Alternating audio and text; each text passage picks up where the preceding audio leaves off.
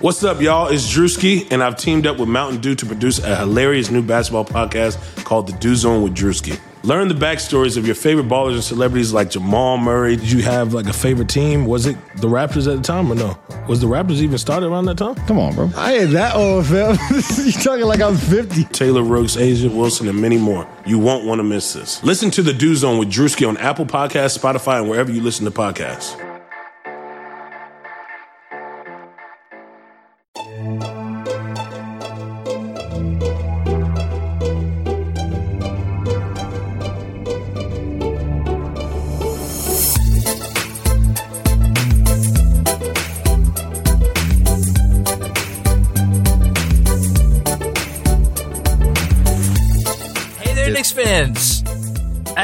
Doing? It's your boy Jonathan Macri with you for another episode of the Knicks Film School podcast about, well, a team that hasn't played basketball now in what fucking day is it? I'm losing my mind. It's April second. Um, Today is April 2nd. I was about to say, let me introduce my co-host for this episode, Chris Persianen. Uh, Chris, you have graduated to the level of like, I think it's just Jeremy Cohen and Spencer. They don't get long, drawn out intros anymore. It's just like, hey, here's this person. If you don't know who they are, get with the program. Um, how you doing, Chris? I'm I'm good. It's a Thursday. I had an online school today. I did that. Um submitted some work. I still have some work to do after this podcast though. Um, And then we'll see what I do with the rest of my day. But I'm all right. So I also had online school today, except I am not the student. I am the teacher. And um, can I just say, I, I shouldn't say this. This is not a thing that I should say. I, I just I have to air air out my grievances because if I seem a little jittery on this pod, I don't want people to be like, "Why is Macri like kind of like schizophrenic?" First of all, I'm on I'm on my third gin and tonic. Um and the reason for that is is is very simple. I don't think since my daughter has been born, I have spent as many consecutive hours watching her so like so like by myself and entertaining her and interacting with her as I have today. And that's because my wife has a real job. Um which she is able to do from home now. She's a bookkeeper for um the town of something or other here on Long Island. Um, do you know anything about bookkeeping, Chris? No. Okay, that's probably for the best. I, am I am but a mere 17 year old child. I mean, look, you probably know about as much uh, about bookkeeping as I do, but apparently there's something called claims, and there's like a claims day every two weeks for this town. And today, I don't know what that is. I don't know what it is either. I literally, you could be a claim, and uh, I wouldn't know the difference. But apparently, I'll it's send a a claim to you. We'll see what you think about that. what claim do you want to send me? The people are already tuning tuning out. A grievance for swaying the public into thinking that Melo is not good. Are we? Is this? Is there a Melo related question that we're going to be dealing with on this podcast? No, I'm just I'm just canceling you before you even answer the question, so people Wow. know to leave now. If I haven't been canceled, but well, maybe this is the rant that gets me canceled. Anyway, um, so today is claims day for her, which meant like she was like stuck to her laptop for how like basically from eight something a.m. until about five minutes ago when I started recording this. So my daughter gets up early. She, I think we got up at like six thirty. What time is it right now? It's three fifty. So 3:50 p.m. yeah, so we could do some quick math. I've been watching my daughter, just me, for going on eleven. No, I'm oh God. I'm a math teacher. This is embarrassing. Like no, nine hours and change. And I just want to say, I love my daughter. I love my daughter. I would do anything for my daughter. I would die for my daughter. Literally, she, two people in the world I would die for: my wife and my daughter. not Um, Bobby Portis. you know, I'd like Bobby Portis to offer up his life for mine. That would make that would make this season okay. And actually, no, you know what? He did a nice thing. He donated uh him and Julius. They donated a lot of money, so it's it's it's fine. They did. We're not gonna. I wrote about it. I wrote about it. Oh yes, you did. It was a very nice article, by the way. Um, I'm not gonna slander Bobby Portis on this on this podcast, but anyway, I love my daughter, but spending close to 10 consecutive hours with a three and a half year old and essentially being limited to your your small house, my house is not big, and a backyard is it's not it's just not conducive to sanity. And then on top of that, and this is what's going to get me canceled. Like I'm lucky because I so my like teaching and I'm doing air quotes now. My teaching schedule today consisted of two advisory periods in which I open up Zoom chats and let kids like I don't know talk about uh what do kids talk about? They talk about video did you, games. Did you tell the Did you tell the laundry story on a pod, or was that just? Well, hold me on. It, it, it gets better. So I had Okay. the I had the two advisories, and then I had two classes that were just like we didn't do Zooms for them. So if the kids had a question, they could just email. them. Nobody emailed with a question. Okay. So I was able to watch my daughter all day because I didn't have really much else to do until one o'clock when I had a a, a, a, meeting of the. I, I am a grade team leader. I am the ninth grade team leader in my school. And do you know why my Heck school? yeah. Yeah. Do you know why my school asked me to be the ninth grade team leader? Because they asked literally every other person, Everyone else. every Yeah, know, other the ninth grade There teacher until they came to me on the last day of last year. At it was literally two o'clock. My assistant principal came to me and she was like in a sweat and she's like, Jonathan, me and me and um, I won't say my principal's name. We were discussing your your leadership future in the school, and we think it would be really, really important for all all parties involved if you were to take on this responsibility. And I just didn't have the, the energy to say no. In any case, our meeting today was about holding meetings. Do you understand what it This does? Do you understand what it does to a person to have a meeting about holding other meetings for a half an hour? No, It's efficient. It's I, I. I swear I'm going to finish the rant up now because it's just people don't want to hear this. But like, I was so incensed at the time, my time being wasted on this Zoom meeting that I literally got up and I made myself a gin and tonic, and I didn't even shut off the video. I I let it be seen for the all the other grade team leaders that I was making a cocktail for myself because that's that's So- what I thought about this meeting. So previously on a podcast, um, I don't- was it your podcast with Jeremy? You you admitted to doing your laundry live on Zoom in a meeting, Yes. and I think you said that soon you're going to be drinking during your meetings. Oh, did I and say here we are on on a fine afternoon, uh, this Thursday, April second. 353, And great you- time for happy hour. You you have done it. It has been it has been done. I got to, so I did laundry for yesterday's edition. I have like eight meetings a week. So the one yesterday, I got a, a text um, from a, a teacher friend of mine saying that her and some of the other teachers were going to start playing a, a drinking game related to my doing laundry on the full faculty Zoom meeting. That's really funny. Yeah. Okay, Um, that's really funny. Go on. I mean, listen, it, Oh, we also have to like talk about basketball though. I was Oh. no, I'm like, I, I in case it hasn't been made clear through this last ten minutes that like things have completely We are, evolved uh, in the Macri household. We're such a we're such a sham of a podcast. It's just, it's just, it's just a disaster. But here we are.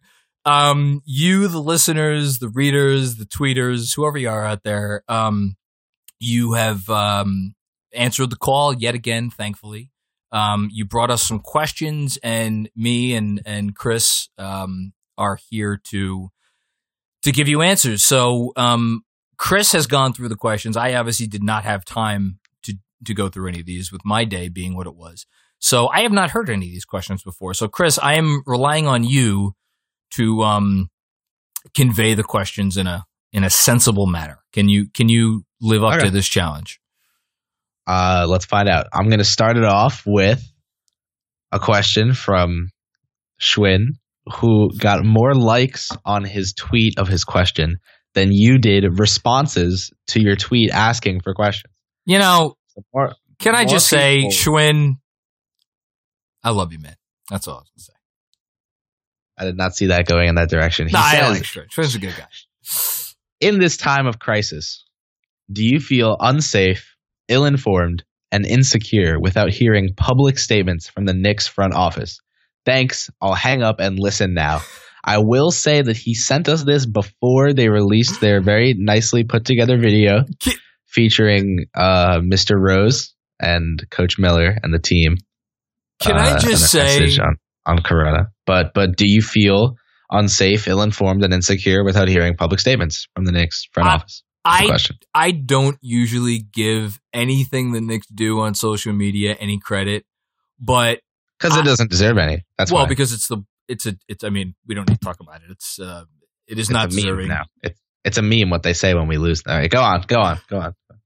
I am allowing myself to believe that they released this to troll all of the beat writers who universally, one after another after another, the other day called for them to speak to the press after um, they have not done so since November. I am allowing myself to believe that this was the Knicks trolling all of those people. Um, and- Dolan and his his his idiotic brain trust of like buddies that he has in there that just collect paychecks, you know, just like kind of doing not too much, and and they, they they get like bored. They're they're, they're bored. They're like, what can we do to like get get get people going? Like, oh, let's make them do a video. They're I- bored. Do you, let, let me ask you actually, you know, in all seriousness, you're, you know, you, yes, you've been writing for SI.com, but you're, you know, you're a fan. Do, does it bother you, like, putting, put aside the issues of like that it creates an issue amongst the beat writers? Does it bother you that you haven't heard from the team since November? uh, as a New York Giants fan, and as someone who doesn't hear from that team ever either, kind of used to it. But recently, the Giants have been doing statements that have been going. Judge is doing a good job. The head coach, the the general manager is Gettleman's an idiot. Gettleman is like, I've heard. yeah, it's not. It's like, uh, it's like, uh, who am I thinking of? Boylan. I'm I'm like just like old school to like a painful extent, and it goes wrong. Um, he's been speaking recently too. Those aren't going well. I just think like at least they're speaking. At least they're talking about the ideas behind their moves. Like they traded Marcus Morris and they said nothing about it.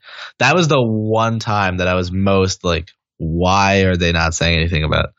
And they released a statement like multiple days later, like we've traded forward Marcus Morris, who posted this statistical line uh, for Mo Harkless and a draft pick, and that was it. That's all they said. Yeah, but was- do you, I, I'm going to, I really want to, cause I think this is like, I it- think they could uh, they could address that. Uh, we could get a thing from Perry on why he did that. But does it bother you as a fan that they're not explaining themselves? Or does it bother you as a fan because you know they're going to get shit for not explaining themselves? There's a difference between those two things. I think if they didn't explain themselves and they were the fourth seed in the East right now, no one would care. Okay. Yeah, no, I mean, I, I, I, think, if they're winning, no one cares. I don't disagree with you. And for, for my two cents, and I've said this repeatedly, I don't need, a lot of your problems. what's that? You always say winning fixes a lot of your problems. Winning fixes I all think- your problems. Um, and no one would care. You're right. But more importantly than that, it's like, I don't think, I don't think there's a large segment of the fan base that feels that they need to have the Knicks sit up there and explain things to them and that that would make them feel better because the Knicks just lie every time they get up in front of a podium anyway. My, I join most people in like, just get up there and say something so we could stop talking about the fact that you're not saying anything and like whatever. As far as like the media, I mean, look, journalists take their jobs very seriously. I'm not a journalist. I'm someone who has the opportunity to like write for different places and have people read my stuff. That doesn't make me a journalist. So I don't group myself in with them. But I imagine if I had like gone to school for journalism, I would probably feel pretty differently about this as the, as I did not. Um, I can't say that I sit here and feel, um, particularly aggrieved that, uh, Leon Rose has not yet gotten in front of a microphone. Okay, enough about this. Give me let's let's get an actual. Do we have an actual basketball question? Uh, I have another Knicks drama question lined up. Lined Oh, up. oh, great, go for it. Jason Krebs asks, "What are the outcomes that will tell us if Leon really has the power to make the needed changes?" Like uh, the outcomes, like if you see me drunk on a post game Periscope, you'll know that he didn't have the power to make the needed changes. Is that that the outcome you're looking for? Um, I think if I can steal this question, Please he's do. Asking, he's asking like, if we see the Knicks trade Randle for salary match and one second round pick, Yeah. and sign Wood to a three plus one deal. Probably they do something like that. God knows that would be terrible. But um, maybe they do it. Maybe they do like the Randle deal, two years and then a third year of not. Or maybe Detroit would want to match that, and they would have to do three guaranteed years, which gets sticky. But either way, I can see that. Like, say they traded Randle and signed Wood, that would be like totally like the Star Wars Episode Nine to the Star Wars Episode Eight that was signing Randle. Like the total, like I take it all back and we're redoing it this way. I love that comp. That's Um, fantastic. Like if they if they do something that's like Steve Mills, I despise you with a burning passion. Suck this and like do something ridiculous and like totally go like full tank mode.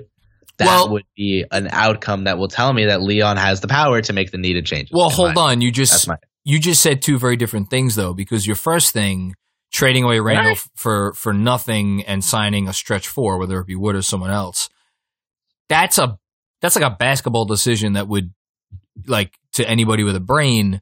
Um, Yeah, but wouldn't Wood be cheaper than Randle? Couldn't you argue that that would be a yeah, but he'd be you're not getting him for other three years, and it's what the I uh, forget about Wood. That's not the point. The point is that like that's a move that a smart basketball person would make in an attempt to make the team better next season. Whether it's part of some larger plan is a different discussion. To me, the But clearest maybe I also I get I get Wood and then I trade for Chris Paul and then that's you, my ju- you just you just said I get Wood. I just I just want to I want it to be noted for the record that the words I get Wood came out of your mouth on this podcast. And by the way, you're the teenager and I'm the 36 year old. How do you like them apples? I'll be retiring from the Knicks Film School podcast effective immediately. Um, my tenure here. I told you, man. It's third at best. third gin and tonic. This is what happens. Um, anyway, no, the thing to me that would be the clearest indication would be is if he made a trade. Um, I'm st- well, I'm I'm stealing from the topic that we said we were going to save to the end, but like, if he traded Mitchell Robinson for like a future first round pick from some really shitty organization, that to me, Unprotect- un- unprotected. Yes. yeah, no, like for instance, if he, tra- I'm, I'm literally, don't hold me to this. I'm thinking uh, off the top of my head, if he traded Mitch to like the Like Hornets or Sac, yeah, fine. Oh. No, well, Sacramento has a lot of bigs. I'm thinking of like a team that actually could use a big man, uh, like the Hornets or um, like a, a- an organization that has been accused of That's being. why I see the Hornets. Uh, that's why I see the Hornets going after Wiseman or Okongwu. But that's a later thing. Also, Well- that's also a later thing. Yeah, whatever. So like if he made a move that was clearly like we are going to be not only worse next year, but we're going to be worse in a way that decreases the level of excitement for our fans in an effort for long-term gain, that to me And- would be And an- he doesn't bring in Melo. and he doesn't follow it up by bringing in Melo. Um, yeah, or it could be that he's afraid of Klutch, and that's why he's trading away Mitch. So maybe that's not a great example because that could be kind of mixed reasoning. But like Right. the the point, Eh. with the you get my point. It's basically anything. I think Mitch's relationship with the fans way outweighs any Klutch. No, for sure. Yeah, no, hundred percent. But I guess I, I'm just that would be like the, and I'm trying to think of like, yeah, you know, if he if he went into next season, um, just with a bunch of kids and you know did a salary dump. How about that? That's the easy answer. If he if he like took on So Atlanta, Atlanta this year. yeah, basically yeah, Atlanta this year. If he turned into Atlanta this year, that would be a pretty clear indication for me. But then you know, I like you said on the, the like, like you said on the pod the other day. You're like, I, this made me laugh out loud. You go like, you ever think Trae Young goes out there on the court and looks at the people he's on the court with and just goes like, what the hell are we doing here? Like that's what I feel is going to happen to RJ. Like, I don't know that RJ has earned that right. All due respect. oh, I know, but he might still think it. I think some of the other players playing with RJ this year maybe at times were like, "What are we doing here?" Um, because he had some some the hell are we less than well, I mean, that was maybe a little bit below the belt, but he, you know, I saw something floating around Twitter before that like RJ was the 17th best rookie that someone uh, ranked by like SB Nation, which is, I mean, it's stupid, but at the same time, like, all in all, he was not a helpful player to them this season. Great asset, great Yeah. asset, just not helpful this season. That's all. You're talking about this season. Let's talk about a bunch of future seasons. Sure. 10 to be exact. Oh my God, what what is this? Knicks asks, will the Knicks in this decade make a playoff appearance? Oh, I say yes. come on. Yeah, of course. That's easy. The I, like you could by happy accident like make the playoffs in this league. Yeah, they'll make the playoffs in the East. In the East. Yeah. All right, next question. I think uh, it seems to me like I, I kind of organized it to leave the draft stuff for the end, which is good Yeah, we it's fine. do We'll do our we'll do our Uh, fake mock draft whatever at the end. a little bit. So here, here's a question about management. Okay. Watson M. Keatons asks, "Do you think there is any value in seeing what Scott Perry can do as the GM in a full year without Steve Mills? No. Tough to gauge competency and competence when the king of incompetence was breathing over his shoulder for 90% of his time in the GM role. I don't think there's value in seeing what Scott Perry can do if you can bring in the Denver GM or Bobby Webster from the Raptors or someone. Please don't bring in Elton Brand. We'll get into Elton Brand. Yes, I'm sure we will. Um, the simple answer is no, and it's two reasons. One, um, we we all assume that uh, like every bad thing, and I wrote about this a little bit this week was like basically Mills is doing. Um, I don't like. Yeah, I know he's the guy that gave Ron Baker a player option and gave Tim Hardaway Jr. twice as much money as anybody else was willing to give him, but I that to me doesn't equate to every stupid thing the Knicks did was was Mills was doing. And guess what? If it if it all was the brainchild of Mills and Scott Perry in his role in GM as GM couldn't talk Mills out of stupid things, um, then that doesn't that make him like just as bad? I, like I, I- I don't know what I'm yeah. I don't know what I'm missing here. Um, What's well the one thing the one thing that I knew is probably what led the one thing that I thought was what led to Mills's departure was the Morris thing. Mills wanted to keep him and re-sign him in the summer. Perry wanted to trade him for future assets, which is what they did once Mills went bye bye. uh, yes, Uh, no. That listen, that's fair. but and- what I think what what I think may have led to Mills's firing was that Rozier deal. Maybe that was a wasn't Phil gonna make a deal and then they fired him before he could like well, So the Phil, Mi- Mills Mills was Phil, Phil was set on a Kristaps trade. I, They just, they just fired him. I don't know if I. So if that you, the Dolan's fix there? Because if if Mills was really wanted to make this Randle Dennis and a first for Monk, Rozier, and other things apparently, but probably not major assets in there. Nothing worth a first, I wouldn't think. it doesn't matter Oh. if uh, the Knicks are the ones sending out the first. Th- listen, don't get me started on that again. No, but it, the the Phil thing was was I think more of his slandering Melo and that putting a, a black eye on the organization. Um, and again, you can't like look. Let's call a spade a spade. CAA represented Melo at the time, and they probably didn't like, um, you know, a guy like Phil Jackson saying all kinds of nasty shit um, through Yeah. the grapevine and all that.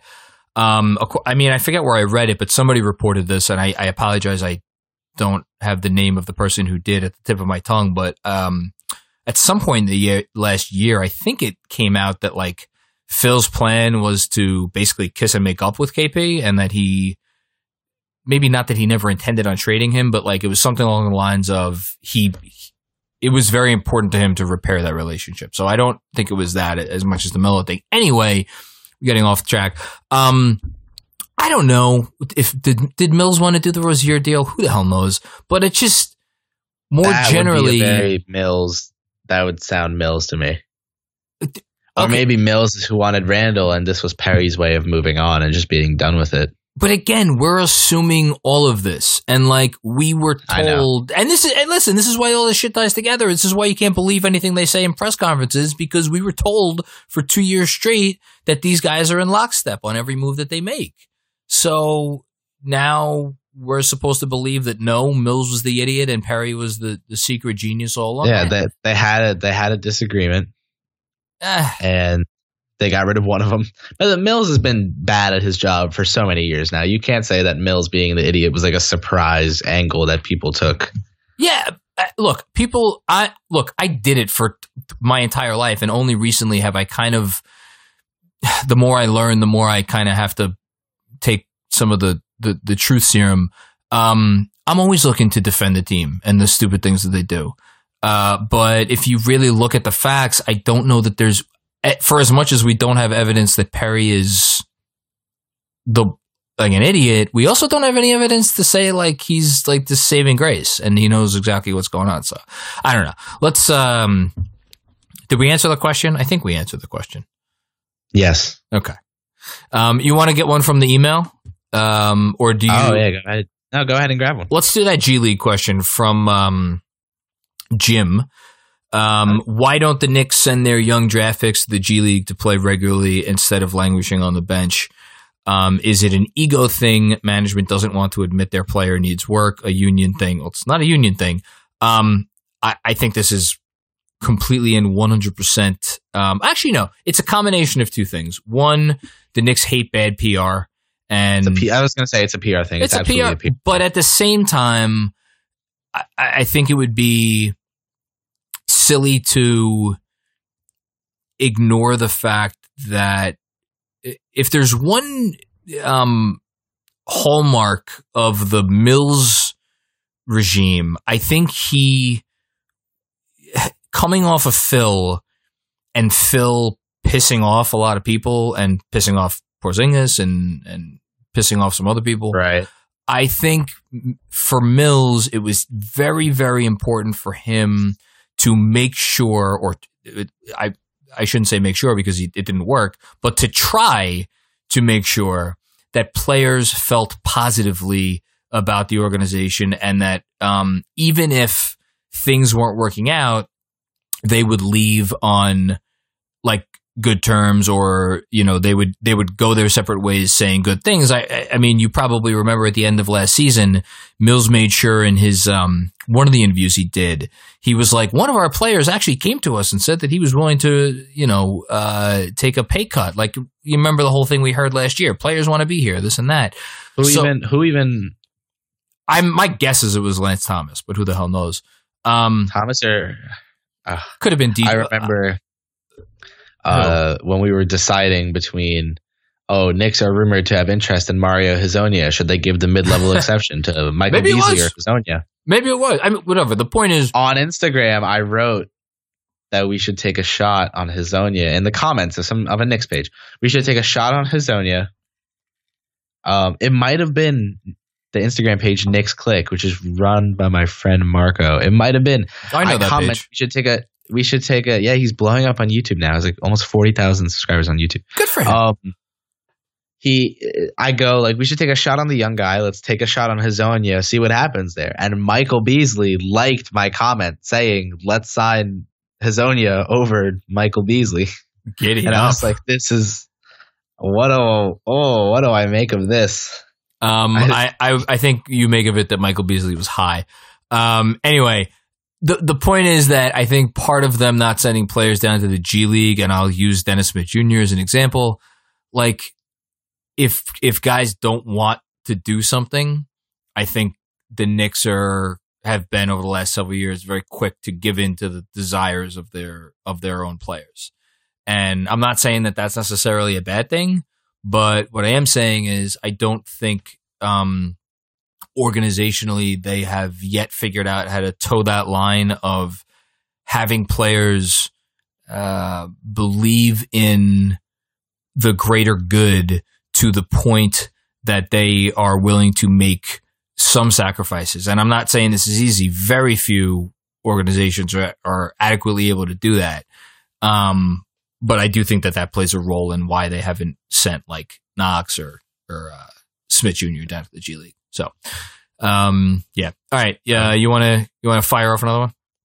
Yeah, this I have Uh, a question is it's really just like a you you just quickly answer it, and I have my quick answer, and we'll move on. Dishing and swishing asks, what move would you like to see the Knicks make this offseason with Dennis Smith Jr.?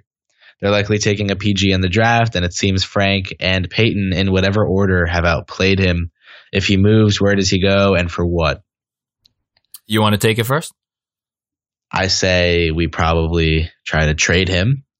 I don't know who would want him because I feel like we could get the leverage turned on us where it gets rumored that the Knicks are shopping him. And then when teams find out that kind of everyone knows that the Knicks are shopping him, kind of say like, if a team has a, a, a thought that he might sign with them, they'll just say like, nah, like we're gonna wait for the Knicks to just like release him and not give up an asset for him. Can the Knicks even do that? Can they just release him? I mean, they guaranteed his contract for next season, so like, sure they could, but um, I like don't. waive him. I mean, I, the they term. they would never do that. It's, if it's one thing that, um, oddly Right. enough, for all of his money, Dolan has not been willing to do. Um, is just like pay someone for not playing basketball, unless it could potentially open up some other um, avenue, which is gets into the Joakim Noah Right. uh, waive and stretch. I I think they're in a catch twenty two with Dennis Smith Jr. because as they I have to trade him, but who would trade for him? so at this point, I would not be surprised if there were maybe like less than a, a handful of teams that think he's worth his contract next year. He's making three, was it three point eight or four point? Minnesota was interested. They're him. one of them. What if Mm-hmm. what if they walk out of the draft with LaMelo Ball? They're gonna they're gonna go Dennis Smith Jr. Dennis Smith Jr. You you deal with Dennis Smith Jr. Well, that's the Yeah, we don't problem. Is like anymore. a lot of these teams that would normally want to take a flyer on Dennis Smith Jr. might get their point guard in the draft. My my issue and, and why I think it's a catch twenty two is like you you can't go into next season with three point guards all over all whom want to be starting. It just it's not tenable. And you also can't go into next season with Frank and Dennis Smith Jr. as your only two point guards because it's like I think that that's just too risky. I think they need whether it's through the draft or a free agent signing, and we'll get into this, I'm sure, at some point. Like you have to have a more dependable ball handler who can actually shoot it a little bit. So if you do the math real quick, like I I'm basically saying that I don't think Dennis Smith Jr. should be on this team next year. At the same time, if it's one thing that I am always loath to do, it's to trade someone or get rid of someone when their value is at its lowest, and Dennis Smith Jr.'s value is at its lowest. So I don't know what the hell they do. I flip him for another distressed asset. Flip him as a sweetener to get rid of Randle. Um, but I think he should be playing elsewhere next season. Send him to Oklahoma for CP3 as part of some bigger deal. I'm obviously, not. just we him. don't. We don't have enough time to have a CP3 discussion. And, and by the way, I don't even think they'd want Dennis Smith Jr. I just. I. That's a Right, I, I think they're too smart to want him. I agree with you. I think they're too smart for that. Honestly, they wouldn't want him. All right. Next up. Okay.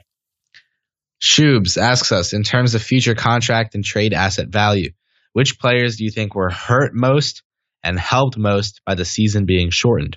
For example, I feel bad for Frank, who seems to be gaining momentum. Um, I have an answer for this one. Who's your answer? Iggy Brazdeikis was hurt more than anyone, I think. I, Mark Cuban reported that April was going to Yeah. be Brazdeikis, let him loose, probably start him at small forward, if anything. I. bring him off the bench behind Harkless and then play him 25, 30 minutes every single game, which is a lot to go to from zero. I just don't know. Well, no, that's a good one. That's a good answer. It's probably the right answer. I I was actually going to say Mitch because I think Mitch was getting the most? what's that? Yeah, well, not that he was hurt or like, but I think, and this is maybe just because I I really believe in him almost to a, an irrational level. I think he was about to go on a run um, where I think they probably would have shut Taj down with about 10, 15 games to go. And I just think Mitch Oh no, they just would have. They would have flipped the. They would have kept the minutes distribution that they they were they were slowly. Yeah, no, they were already playing him close to 30 minutes a night, but I just yeah, it I think be was like about a to take off. 32 16 minutes distribution. but still, they were still starting Taj. I think they would have started Mitch by April. They absolutely would have, and I think he was going to take off. I think this last month would have gotten people around the league to move Mitchell Robinson from the category of like intriguing young player that maybe if he continued to put some things together into like, holy crap, this guy is like a piece and he's a real piece. And So like same, he would he would be going to like the same tier as John Collins or better. I, well, that's it. That's interesting that you bring up John Collins. Um, I think this is actually a good transition into you want to handle that. You want to take on that uh, email question. Uh, let me let me find. It. Oh it. yeah, no, go ahead. Okay, so this is from Justin Richards. Um, his question is, I'll, I'll read the precursor.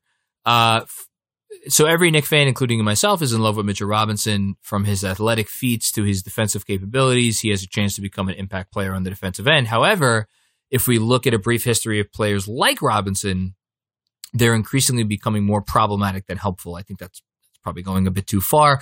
Um, but he names Gobert, Capela, uh, Marcus Camby, Draymond Green. Um, I, I do not agree with the Draymond Green cop.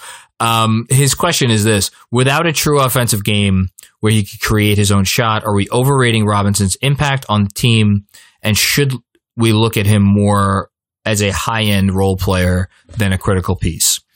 Can I Um, steal this? I'm stealing a lot today, but can I? Steal, Can I- steal away. You're uh, you're Elfrid Payton. I- can I Elfrid rip this? Payton, who uh, averaged like two steals a game. Yeah, it's you, man.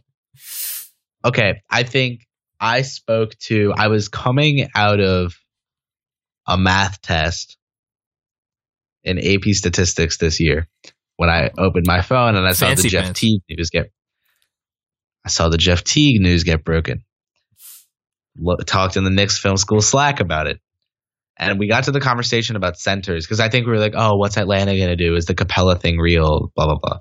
Um, and Spencer Pearlman says if you're going to have a championship team, your center needs to be able to do a little bit of what Mitch is doing in terms of offensive impact, be like a lob threat, be able to score, be able to have one way to score.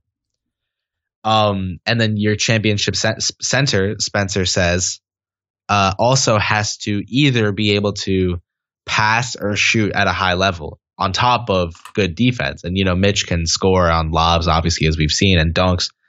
And he has insane defense, but he can't shoot at all or pass. Uh, besides the last few games we saw from Mitch, his passing went to like maybe league average level. Um, Oh, I think that's even good over. That's overstating it um, considerably. He's not a league average. I mean, just because he has made some passes that are nice passes, you can't say he's anywhere close to a league average passer. Even I'm, I'm uh, literally the last three games of the shortened season. Yeah, and- he and listen- at a level that was like, oh, he for a center, he is not a bad passer. He's just not good either. yeah. And that was like really good for him to get to that level. So can I add a caveat to Spencer's point? Um, Yes. you you can win a championship with, I believe, with a, a center who doesn't have the offensive capabilities of a Jokic, an Embiid, a Karl Anthony Towns, or a um, No, definitely no. You could. That's not. I don't. That's not his point. You can definitely win a championship without an elite center. But it, um, well, well, maybe I missed point it. is your center needs. Your point needs to be like is like your championship center wouldn't be Mitchell Robinson. It would be Marc Gasol because Gasol brought defense and a little bit of shooting, and Oh. he's a good passer. See, I, I disagree with that because I think you can win a you can absolutely win a championship with just a straight rim protecting lob roll threat lob man as your center. I just don't I think it let me rephrase that. I think it makes it really, really, really, really tough to put together a team if you're playing that if you're paying that person fifteen to twenty million dollars. And okay, yeah. So what you're saying is you can win a championship with Willie Cauley Stein if you have Steph, well, Clay, Willie's around him. Willie maybe is a bit of a stretch because I, I don't think he's quite the level of of um, rim protector that Oh, that- so not not as bad as not as good as basically not as bad as Willie. You mean as good as Mitch? let's say Clint Capela. Like yeah, you could win it. I think you could win a championship with Clint Capela as your starting center if you're But paying him pay- five million dollars a year. 20 Yeah, yeah, not paying him twenty a year. Okay. exactly. I mean, look at I mean you know, I know obviously the Warriors played a ton with Draymond at center, but like Kevon Looney was like a real, um, a real piece for him, and he played a lot of minutes at center, and he was making like nothing, and that's what made it work. Um, I think, and it, I think it's probably too long of a discussion to have right now, but like the the biggest thing I'm personally conflicted with as a Knick fan and as someone who just tries to analyze this team objectively at the same time is what to do with Mitch because like yeah I I would love to sit here and like lambaste them for the for even entertaining the idea of trading away Mitch but at the same time if you look at Klutch's history I would do it. I, I'd do it for like a lot. Like a future first and a bad young player. Future unprotected first from a bad team and a bad young player. I'd well, that's what we were talking about before we got on, and it's like, so then what are you doing? You're set. You're setting a precedent as an organization that you're scared of an agency because that's why they do it. No, you're capitalizing on. Eh, Okay, Mitch is not in his prime right now. He's going to be a much better player in his career than he is right now. But is there a chance that he's at his prime trade asset value right now? Oh, I don't think Is there's a chance. I think he is at his prime trade asset value right now because, Oh, great. Okay, so you're with me. Okay, but but so that does. so hold on, at that wait, say, wait, oh, wait. That doesn't necessarily mean that you trade him. And I and and I admit that there is probably a little bit of my fandom seeping into my attempt to be objective here, but there has to be something when we're talking about You- build, building an organization as a healthy entity moving forward to just like identify young players who are like, ooh, that guy is good and he's here right now and he wants to be here. And it further investing in that guy, even if, if- if- it means paying him a little bit too much. Say Leon is like set on like we have to trade him because we're not gonna like him and RJ. Uh, you know, like we're, we're like we can't move Randle. We're gonna keep Randle. We have to move Mitch and get I don't know like so some stupid. Uh, they decide to trade Mitch because they're really set on trading Mitch. If he's at his prime value as an asset and you do not want to move forward with him and overpay him, it's not a crime to move him if you get a lot back. It, I No. would move him in a Porzingis level return. I'd move him for like a lot, look, like there- like an like an unprotected first from a bad team that's like 2021 and also a player who's just like young and not that good but like would get some minutes. here, yes, is there a Because pro- then you're tur- then you're turning the 36th pick in one draft into yeah, but don't go. You can't. I, I hate that equivalency because he's he stopped being the 36th pick in the 2000 whatever draft the minute he stepped on the floor and we all looked at him and were like, oh shit, this guy is like something different. Um, and he's putting it together. Like for me, it's yes, of course. Is there a price? That like if some team offers that it would be foolish not to trade him, of course there's a price.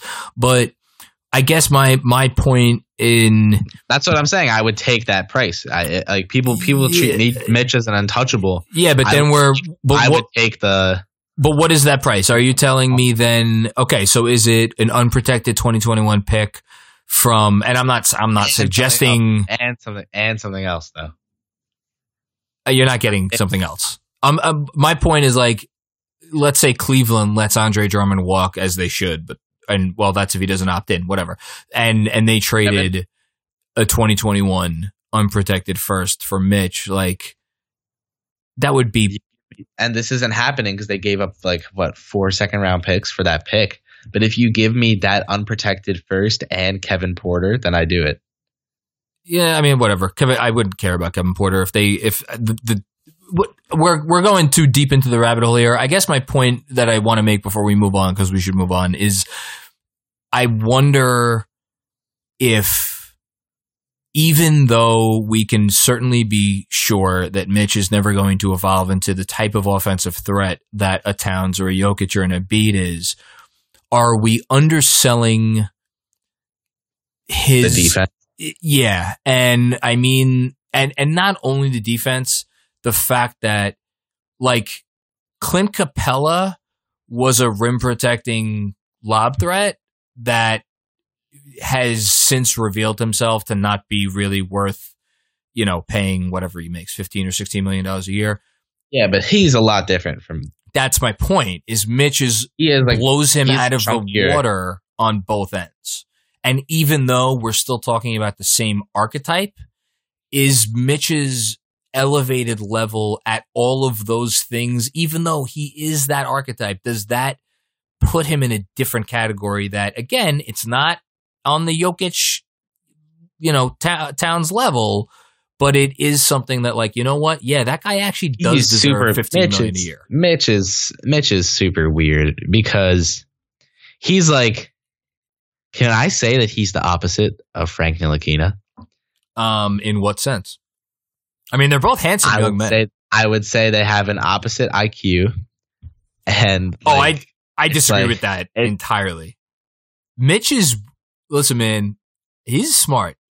He don't. He, he Yeah, hides it well. I would say like, but I mean like as in terms of like Frank's Mitch's highlight plays are really because he he positions himself well for an alley oop or he makes a crazy athletic grab. Frank's highlights are him like hounding down Luka Doncic for the ball. Like it's a totally different. It's like a freak Ah. show of athleticism versus like uh like a intelligent defensive. You know what I mean? Like, I would beg to differ in that I think Mitch's propensity to foul, which has for some reason gotten him the label of like low basketball IQ or something. I think it's just a technique thing. And I think he has like brain farts. And I'm saying Frank has the technique. Did Frank? That's my point. Okay, so you're saying Mitch is rusty in terms of his technique. Sure, or not rusty. He's he's not as refined. Yeah, sure. What? Yeah, okay. I guess in that sense, that's that's fair. We've talked about this for for far too long. We've we've already gone past, by the way, the length of time that I said I wanted this podcast to be, and we probably haven't even gotten to most of the questions. So let's maybe do um a bit Oh, of a, a Speed speed, round? round, so we Speed can round? yeah, so we could get to some of the draft. Uh, finish up with the draft stuff. Wait, you want you want me to time you like 20 seconds on each answer? I'll do it. I'll do a Sure. What the hell? quick clock. All right. Do you see? Uh, oh, from Vivek. Shout out! Shout out, Viv. Shout out! Um, shout out Vivek. Thanks for the Do you see Andrew Lustgarten having more of a say with the Knicks as a result of the promotion and spin-off of MSG Sports? Go. Um, I'd be uh, very honest. I have not paid attention to the machinations of this story. I'm familiar with who that guy is. Um, for me to say whether or not he would have more or less insight or not insight um, of a say into their operations would be pure conjecture. Um, so sadly, I have no opinion on this. Okay, that was like that, that was like 25 seconds. All right. I okay, just- I'll be I I'll be I'll be quicker on the Um, next one. That's what she said. The next one I can't answer because I wasn't alive w- during the time when this question addresses. At the Hey, time that Uh, fuck you. All right, read the question. question. Tom and Ooch asks us, "Give us three of your most underrated '90s Knicks games. Already seen popular Oh. games like the dunk and Van Gundy holding onto Mourning's leg. I think we all need more '90s Knicks in our lives." you can't you can't give me this as a as a speed round question. Um, all right, let me try to be really quick with this. Um, That's what's fun. You got to. Th- what are your three most underrated games? Maybe you have good memories of watching them that you could include. um, a game that never gets talked about, but the impact of which um was was massive and uh was actually a, a pretty good game. Was Game Six against the Pacers in '99. That would be the first one that comes to my mind. Um, I think Number two. that's I'm not putting that as number one. I'm just saying that that is that was a. a No, I'm just saying that now we go on to number two. Now we go on to- Um, the the finger roll. Um, sorry, not the finger roll. The finger roll. That's Game Seven when they uh, when they lost Uh-oh. in the in the Pacers series in '95. Uh, Ewing had a game winner in ninety in Game Five. Um, that um, I think it was his. I don't know. For me, it's his most memorable shot aside from uh, the putback dunk, uh, Game Seven in '94. That would that would actually probably be my number one. And let me get a third. Um, Um, let's go to 1990. No, you know what? Yeah, you know what? I'm actually going to go with the game that I did for a Throwback Thursday last week uh, or two weeks ago. Game, Ah. game seven against the Heat in 2000 uh, Eastern Conference semifinals. That was a war, and that series was an absolute bloodbath. And it gets forgotten about because they got beat by the Pacers in the Eastern Conference Finals that year in a series that really wasn't that close, if we're being honest. But that series against the Heat was a classic, and it was honestly their best series they ever played against the Heat. It was a seven game, just drag out, knockdown fight, and game seven was like just an awesome game. So uh, I'll go with game seven from the 2000 Eastern Conference semifinals. Sorry, that was way longer Okay. than 20 seconds. No, no, no. That that one didn't have a time on it really because Okay. you need more than twenty seconds. Next up, if the season really is over, sadly I think it is, says Ty Anders. What have been your favorite Knicks games this year? For me, it was beating Melo and the Blazers on New Year's Day, or the last game of our season with the OT win in Atlanta. I may be biased because I went to both games in person. Um, What are your favorite Knicks games from this last season? there's only three. It's the Dallas games and the Houston game. Um, I'm gonna go with the Houston game actually, and I know, like, there was so much more attention paid to the Dallas games, and I totally get that. And I would have sold my soul to win both of those games if you asked me before the season. But the the Houston game was really cool because, um, it was the best collective effort from all of the key young players on the team that they had all season This- long. This year, I was gonna say last year. They, was it last year that we did that thing against the Spurs where like they four of them had like twenty points? That was a weird game. That was the first game after the All Star break last year. I remember that because I watched it on my computer. Dennis, down in Dennis Florida. Dotson, Knox, and Mitch all went crazy.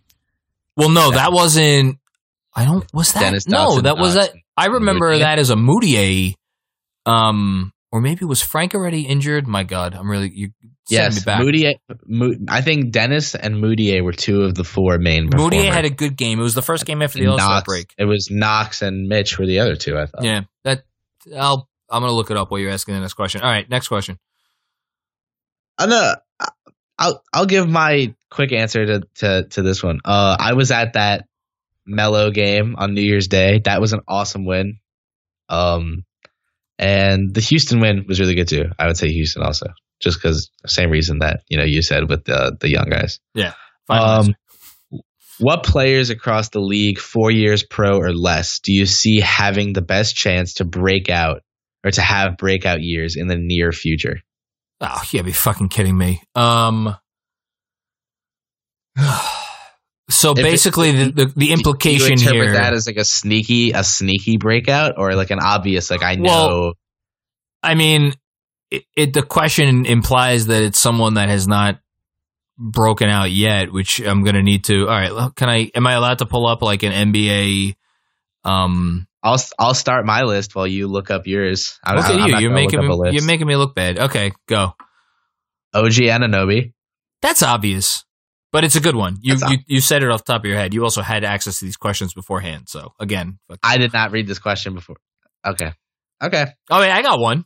Um, both uh, the two guys, the two What's, guys what's that I Google once, telling you over there? the two guys that I once thought were actual brothers that have no relation to each other. I'll put both Mikal and Miles Bridges on this list. I think both of them are good Oh, players. Miles. Miles was one of mine. I, I don't I don't know about this. Mikal. I saw some videos of Mikal Bridges' jump shot last season that were not encouraging. He like Um, developed a hitch in the pros. Listen, there are five teams in the league, and sadly, we're one of them where you should not make any judgment about young players on those teams until you see them in another uniform. And the Suns are one of them, and the Hornets are another. So, yeah. Okay. Um, hold on. We, we- we should get a couple more. Um, prime to break out. I'm not selling. I don't know if this counts, but I'm I'm certainly not selling my Lonzo Mark Ball Huffles. stock. Uh, oh, similar players we brought up. I'll, I'm actually kind of out on not out on Fultz. No, you're not. like, no, don't do this to me. don't do this to me. I just don't think and he's Chip, ever. Chip Murphy is going to be so sad. I too. know Chip loves him, loves him, loves him some uh, some magic. I just I don't. Ah. No, I th- I think. Uh, Lonzo is obvious to me because and and Lonzo, if there was any doubts in the Pel, there shouldn't have been doubts about Lonzo within the Pelicans front office for them to move AD for him. But if there were any doubts about Lonzo, seeing how Lonzo plays with Zion should erase all of those doubts because Yeah, they are like ridiculous together. give me that Holy guy on a good team. I guess Fultz, after uh, my view on him has probably been tainted a little bit after reading um, Yaron Weitzman's uh, Sixers book because I gotta say it's. I, don't- have to get that. It's like, so, now. dude. It's so good. Um, it, it I doesn't. Know, I know. I'm, I'm gonna get it. I'm gonna get it. I'm, I'm gonna do it. it it doesn't paint um Markelle Fultz as the uh, picture of uh, mental fortitude, uh, shall we say? Can I give one more Oh, before we move on? Yeah, go ahead. Um, wait, I just had it on the tip. Oh, uh, this is also probably obvious, but uh, Marvin Bagley. I I still don't quite know what his position is in the league, um, which could be a problem, but Julius Randle's position. Yeah, I, and I don't watch enough Kings Too games to have like a. Too short, too short, and bad on defense to play center. See, but, that's the thing. like, he's not. He's not. I know he's not a rim protector, but he's not short. And He's like ten. He's like six ten. You think? I don't know. Like that's a guy that if the Kings ever decided to to sell low on, I would. Oh, he's six eleven. Yeah, I'd send. A, I'd send the Mavericks No, first for him. he's he's he's big. Oh, like yeah, right. If they ever made that trade, they'd be insane. The Kings I made. Okay. Uh, next question. What's more important, staying? Oh, and Scooter asked this. Okay. Um, what's more important, staying quarantined, social distancing, and flattening the COVID curve, or the Knicks beat having generic, useless quotes from the team just to make themselves feel important and write useless stories that tell folks nothing of value? go go fuck yourself, uh, Drew. No, I love Drew as much as I love Chewin. No, I, I, I look. I honestly, if I'm really, can I be honest? I can't even. I can't even answer questions about the Knicks beat at this point because he's like I'm friends with these guys, or I I think of myself as friends with these guys. They probably think of me as that annoying guy who follows them around at games. Um, but like yeah, like I, I, I I'm like I'm now not in a position to be objective about any of them. So, um, Interesting. at least I'm being honest, right? Okay. Yeah. yeah, you're, you're not giving me Uh, credit okay. for honesty. Um, Uh, yeah, that's fine. I'm reading this next question. Brent Hart asks us. Oh no! Did you even answer the last one? Did I even let you answer the last one? Yeah, I think so. I, I have no, I have no opinion on that. Brent Hart asks us. Think forward four years from now.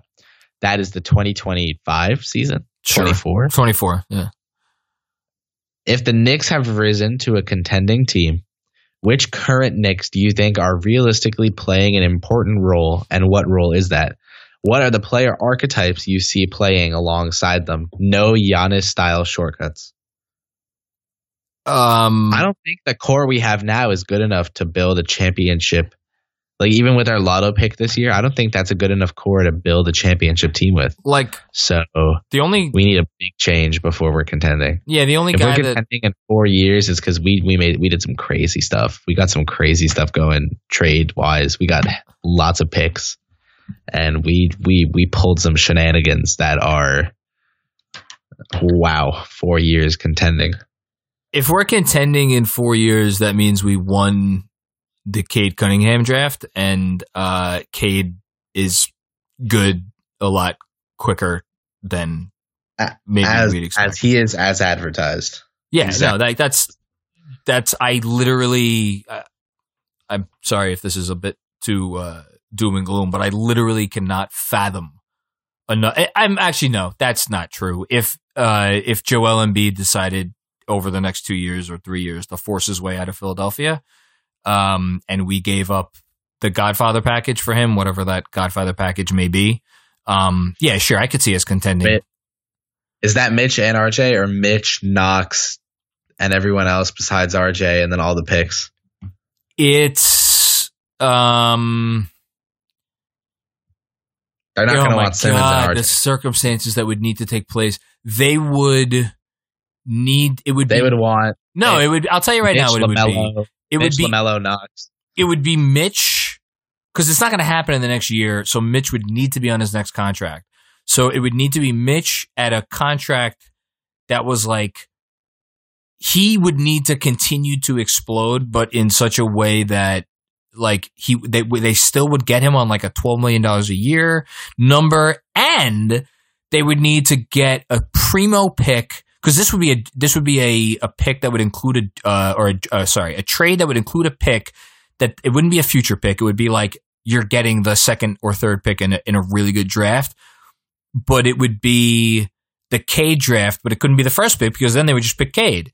Um, so yeah, it would be like the second pick in the 2021 draft or the third pick in the 2021 draft and Mitch and salary for Embiid and probably a future pick. And, but at the same time, they and, probably and would, Knox. You think Oh, also? please, I, I, sure. Um, and but at the same time, they would have also made like a move or two to put them in a position to like talk themselves into getting Embiid, putting them like in the conversation. So like so much crazy shit would need to happen. Um, that Would I RJ still be on the team? yes, th- I don't think they're trading RJ. Okay, RJ would be playing the role to answer his question. RJ would be playing the role of literally just like bringing you slightly under his league average defense, scoring, a little bit of rebounding, and a little bit of playmaking. Very little playmaking, probably. RJ would we draft this year. he'd be what would RJ be? RJ would be like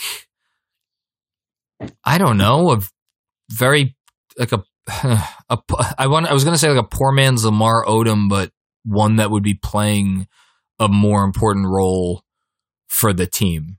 Um so yeah, that doesn't really make any sense. Anyway, by the way, that game that we were talking about before the uh the Spurs win, Spurs. good call.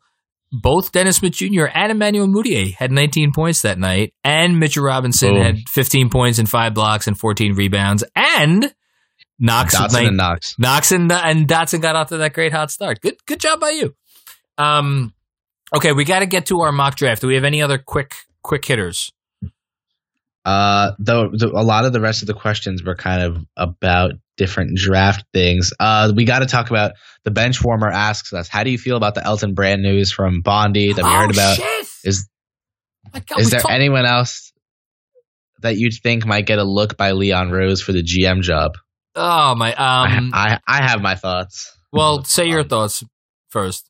I think Brand is 100% showing that we are getting out the biggest nets that we have in the cabinet and we are going star chasing. We are going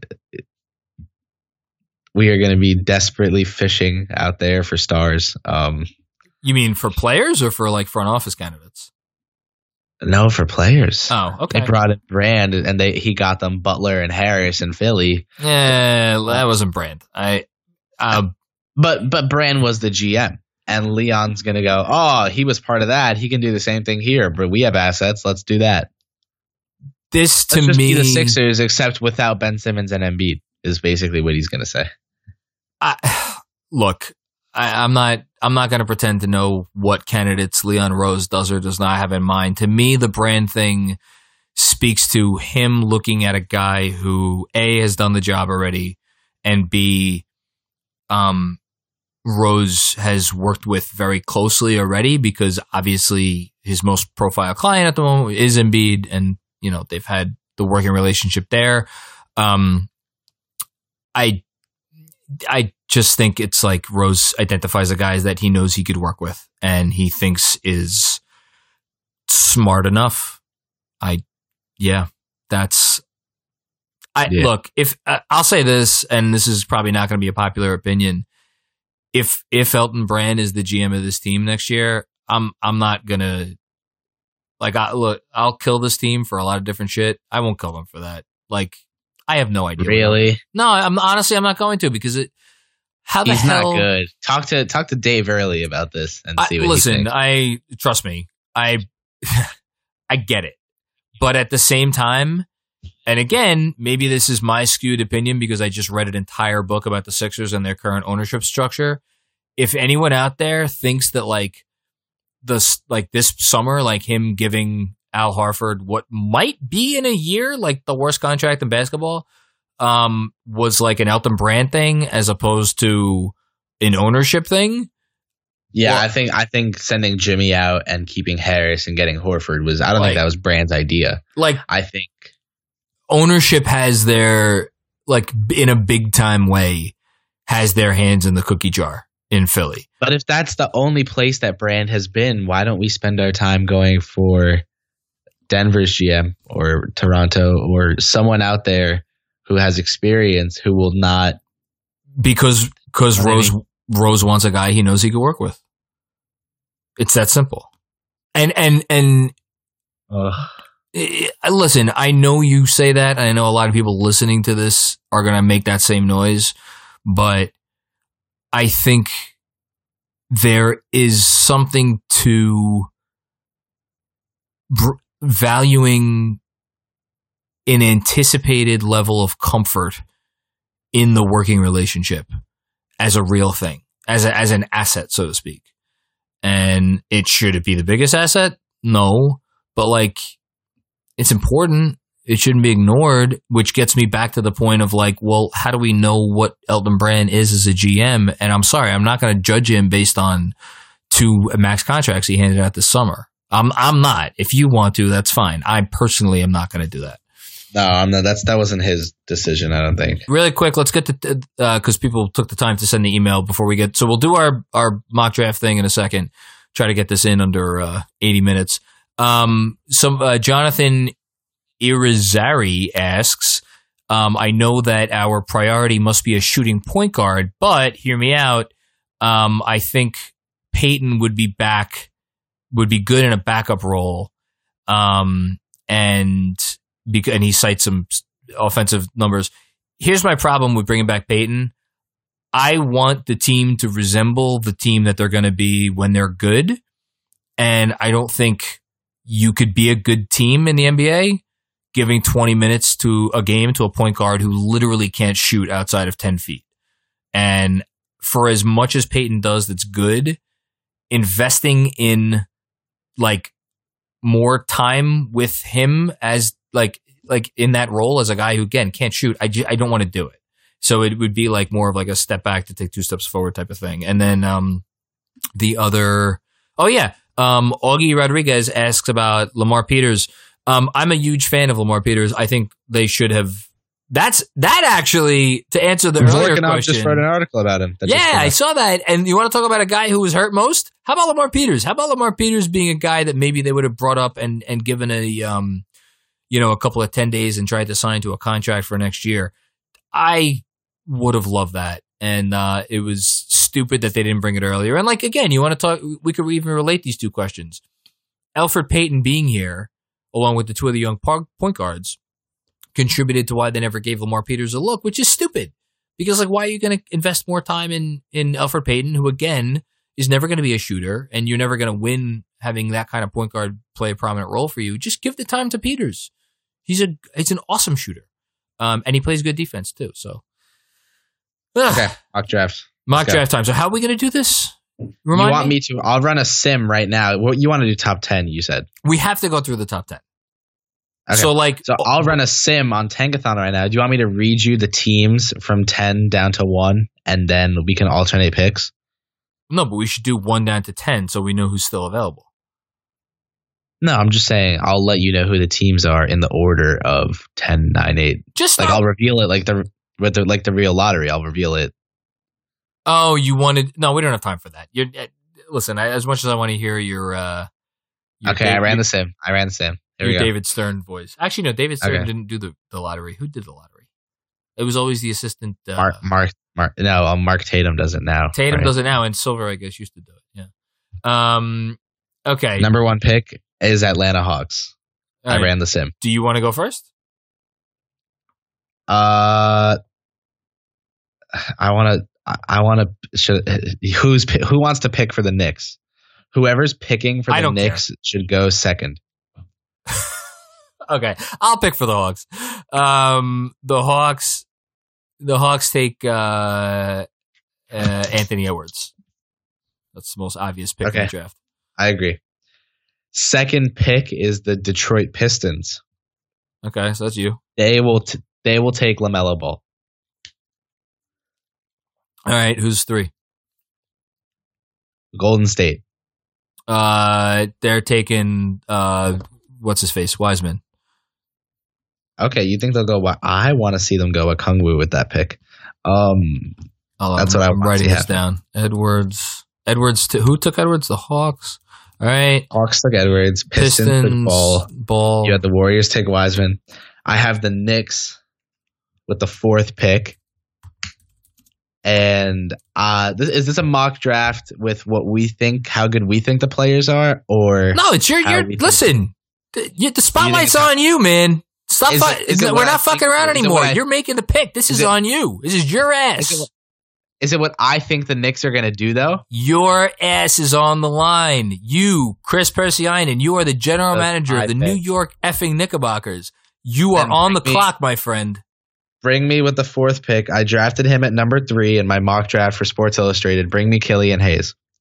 Look at you. See, that's conviction. That is conviction in the voice of a 17. Are you 18 yet or are you still 17? No, I'm still 17. When do you, when's your birthday again?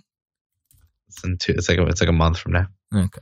You got, you got time left to dick around. Um, all right. So you took Number Killian five. Hayes. Yeah. Who am I, who am I picking for? Cleveland Cavaliers. Um, uh, the Cavs can't take another point guard. Um, they would take Toppin. They would definitely take Toppin. Yeah. Not Deni. No, I think they would take Toppin. Okay. You I'm, go- I'm, I'm taking at Five. Yeah. Okay. Six is the Timberwolves. Timberwolves have Towns. They have Russell. I think they go Deni here. Deni Avdija.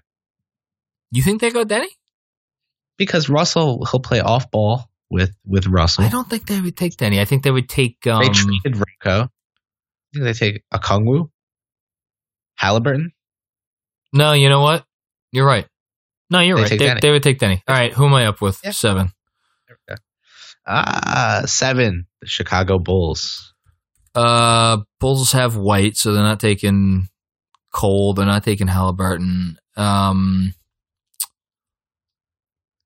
they're taking. Uh, oh, what's his face? Um, I have a bold prediction for this pick, but you go. hold on, I forgot the fuck his name. Um, hold on, I should be looking at Tankathon while I'm doing this.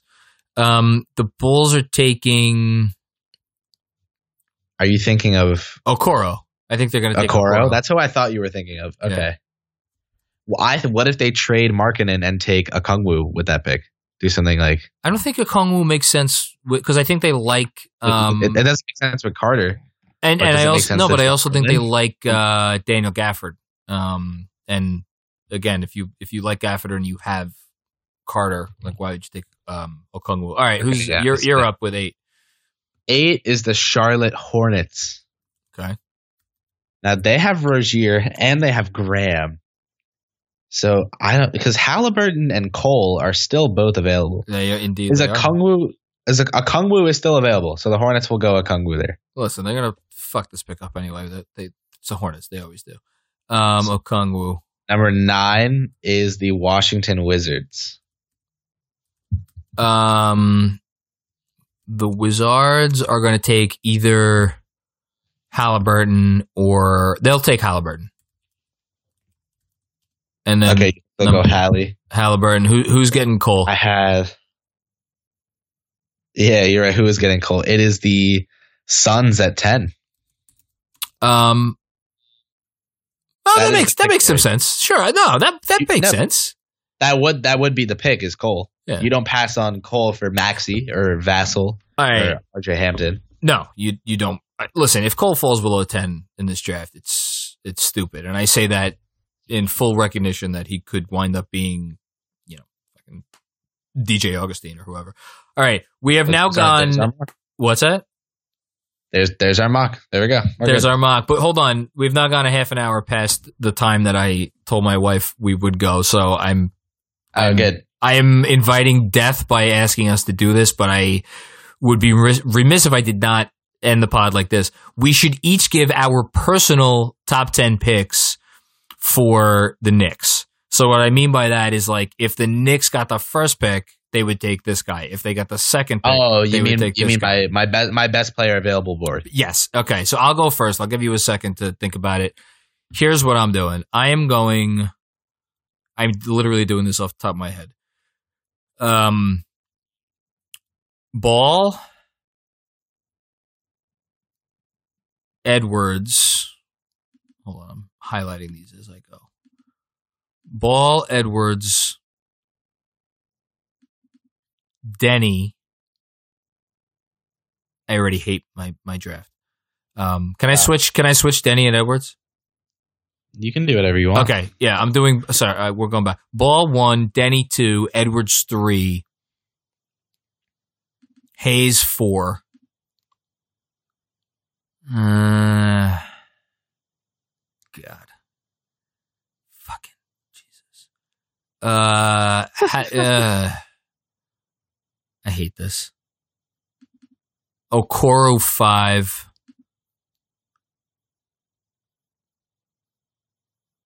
Hal uh, Halliburton six, Cole seven, Okongwu eight, Toppin nine, Wiseman ten. I have eh, okay, interesting. Um all right, I'll start. I have I would take ball if we get the number one pick. Okay, so we're Uh, we're Edwards one for one. Number two. My talent is undeniable. I think I, I cannot pass up on I- Edwards there. I, I don't blame you. Talent is redonkulous. Okay. Ah. next I have Killian. I have Killian next. You've Killian over Deni. Interesting. Okay, And then I have Deni next. okay, it's fine. So our top fours are the same. I have at number five because I recently talked to the sports director at WFUV Radio. Oh, look at you. know, Ford, Fordham's in the A10. dropping names left and right here. First, we had what was it? Advanced statistics, and now the FWFUV. I mean, Jesus. Oh boy. Fordham's in the A10. They played Dayton, who's in the A10, and he talked up Obi Toppin a lot. Said that he's the real deal. So I'll put Obi at five. I see Obi being like John Collins in the NBA. Um, and you know, I'm realizing now that that may. I was I was about to say good. You could have both Toppin and John Collins. Have fun with both of them. Continue. Uh, at six, I'll go Okoro. Okay. At seven, I have to. I can't pass up on Okongwu anymore. I, I listen. I I, I I love Okongwu, and and again, the the stealth smart thing the Knicks do is if if they do get some insane package offer mm-hmm. for Mitch, is trade Mitch and draft Okongwu. Get get Okongwu. Do it. I just I the I'm down. even even saying Okongwu is even- passing. Okongwu's even saying those I think- words make me like I hate myself for saying those No, words. do it. Do it because I think Okongwu can develop into a above average passer. No, you know what? I take that back. I I, I can't. I can't do it. All right, uh, finish up. I had Okongwu at seven, Halliburton at eight. Okay. Wow. I'm gonna go. So you have Oh, Cole. You have Cole and uh, Wiseman left. Exactly. I'm thinking about right now. Probably. I mean, for the Knicks, if it's fit, it's Cole. But I think that it just doesn't make sense to draft both Mitch and Wiseman in the span of three years. Like, If they fucking drafted Wiseman and ended up with him with Mitch on the team, like so I have to. I have to put Cole first. And you know, I I preach that you take BPA in the lottery. But I think that that fit is so bad that you have but to. it's it would be like here's why they can't do that. Cole- They can't they, unless they have a trade lined up for Mitch, which is an insane trade. They literally can't do that. Like Okongwu, you want to tell me? Okay, fine. Like man them at, at at one's the starter, one's the backup, and like for five to ten minutes a game, you play them together. Okongwu's flashed a little bit of a shot this season. Fine, I'm buying that.